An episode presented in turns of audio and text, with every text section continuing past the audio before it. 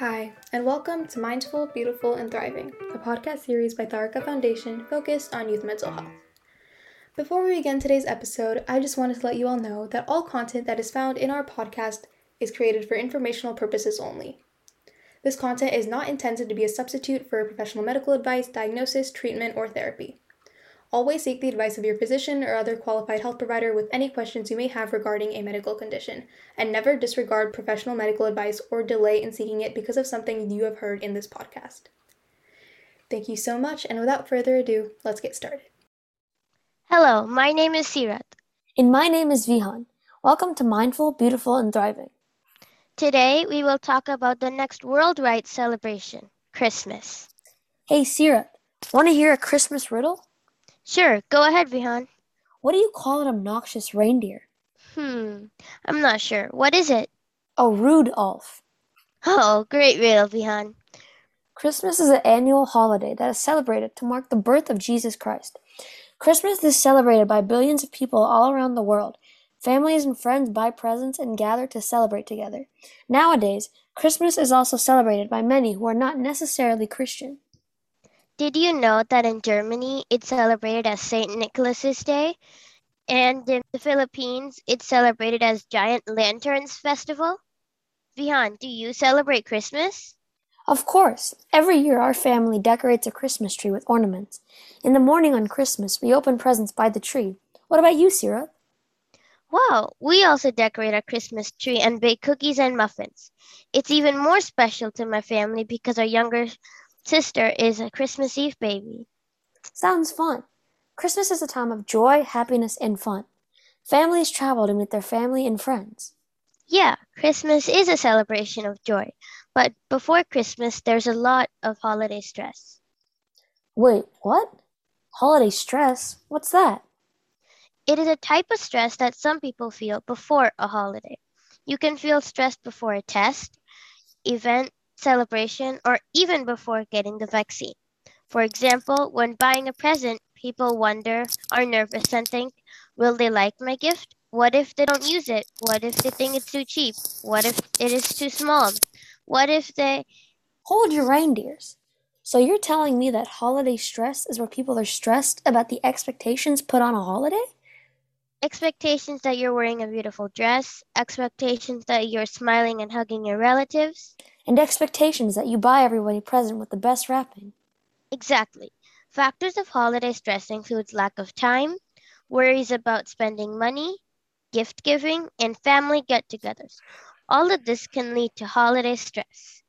Another big factor is balancing the demands of shopping, parties, and family obligations. Yes, like Professor Srikumar Rao, known as a pioneer from the field of motivation and resilience, explains that there are 10 main areas in which we feel stress, including financial, relationships, children, and many more.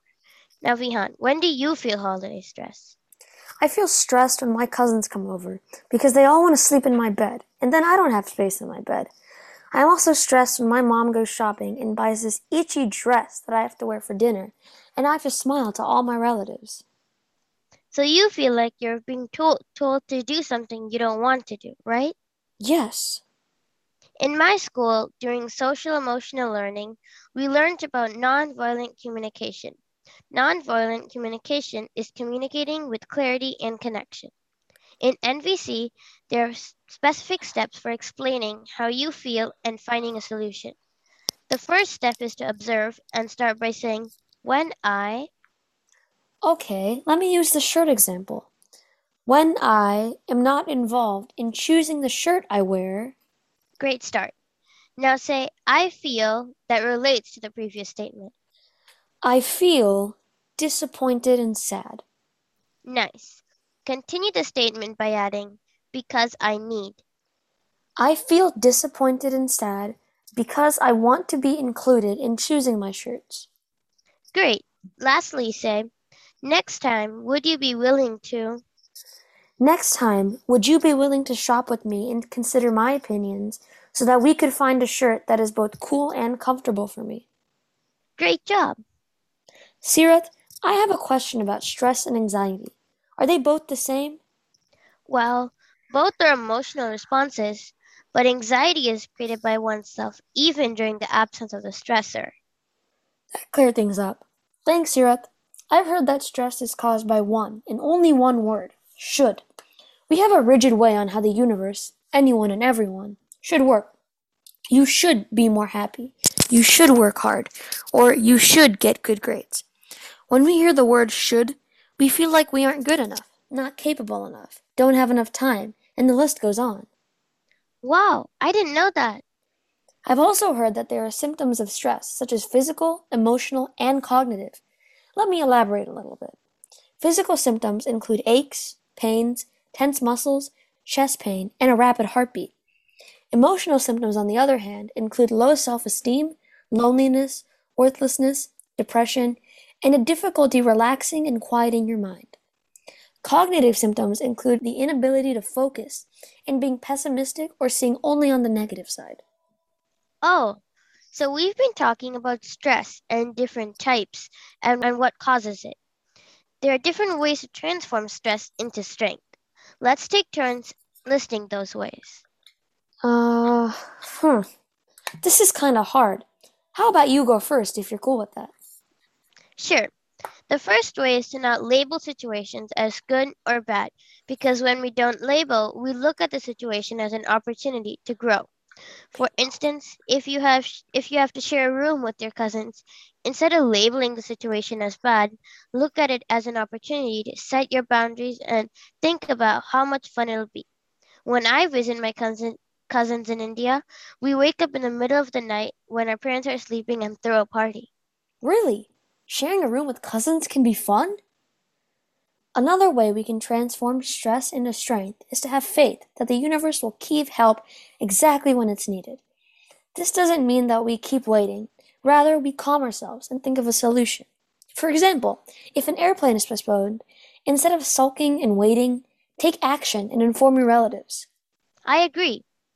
Invest in the process, not the outcome. For example, instead of making sure all the kids are smiling, involve them in the process and they will naturally enjoy it too.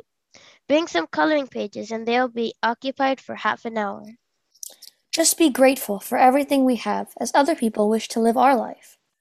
Remember to reframe and look at the situation in a different way, because then we can transform the situation. For example, when I'm stuck on a math question, my teacher inspires me to use a hint, because then I will learn to solve challenging problems on my own. Amazing! I learned a lot today. Yes, Vihan. Combating stress can be hard, but we just found a lot of ways to transform this stress into strength. I agree. Thank you for listening to another episode of Mindful, Beautiful, and Thriving. We hope your holidays are pure joy and you have tools in your toolbox on how to transform stress into strength. Thank you for listening and happy holidays.